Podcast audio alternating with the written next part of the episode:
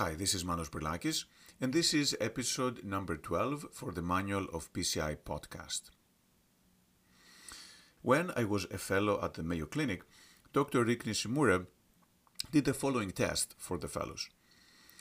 He would be injecting, and then after injecting, he would leave the stopcock open so there would be no pressure waveform on the monitor.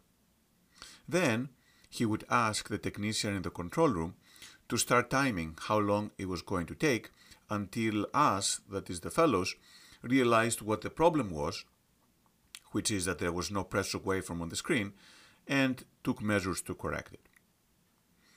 This was an ingenious way to impart on us the importance of monitoring the pressure waveform throughout the case, but even more importantly before and after each contrast injection.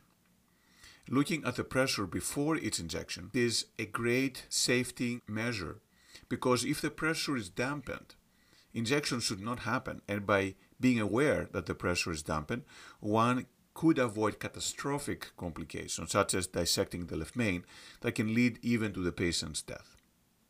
Looking at the pressure after the injection is also a critical action because if a problem has happened, for example ventricular fibrillation, then we can immediately be aware of that and take immediate corrective measures.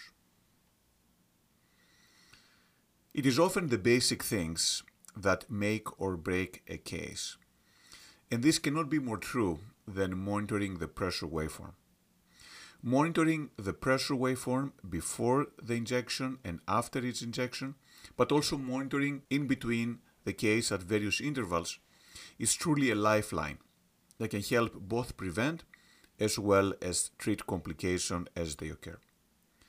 So when you do your next case, make it a point to observe yourself and see are you looking at the pressure waveform before and after its injection? Are you being meticulous about uh, the pressure waveform?